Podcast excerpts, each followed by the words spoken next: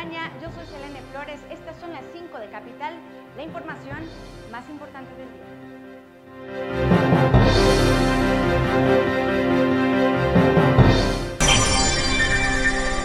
La corrupción en el primer círculo del delegado de Morena en Cuauhtémoc, Ricardo Monreal, se evidenció con la detención de su director jurídico y de gobierno, Pablo de Antuñano, quien portaba una caja con 600 mil pesos, los cuales no ha comprobado.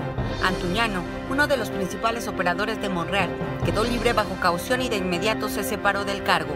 Tras salir de la Procuraduría General de Justicia Capitalina, dijo que el dinero fue un donativo.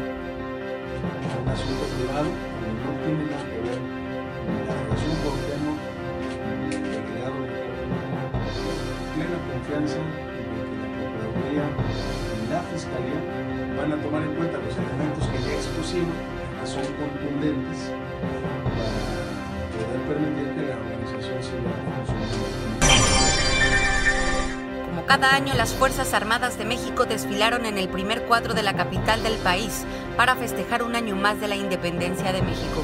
Miles de capitalinos se dieron cita en las calles para ver a los 23.471 elementos de la Secretaría de Marina, el Ejército Mexicano, la Policía Federal y la Fuerza Aérea que rindieron honores en el Zócalo Capitalino. A los 90 años, falleció el arquitecto mexicano Teodoro González de León, reconocido por ser uno de los máximos exponentes de corrientes contemporáneas en la capital de México.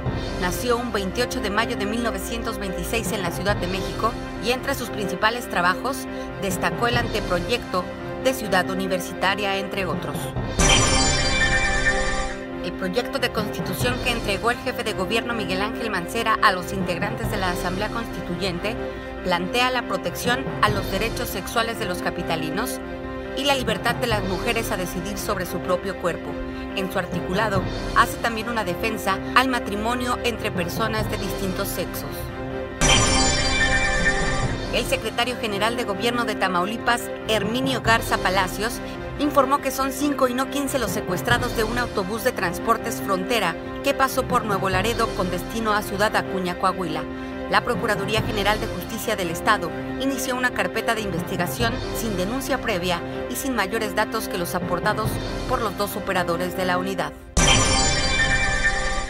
Es un gusto haberle informado. No olvide seguirnos a través de nuestras redes sociales.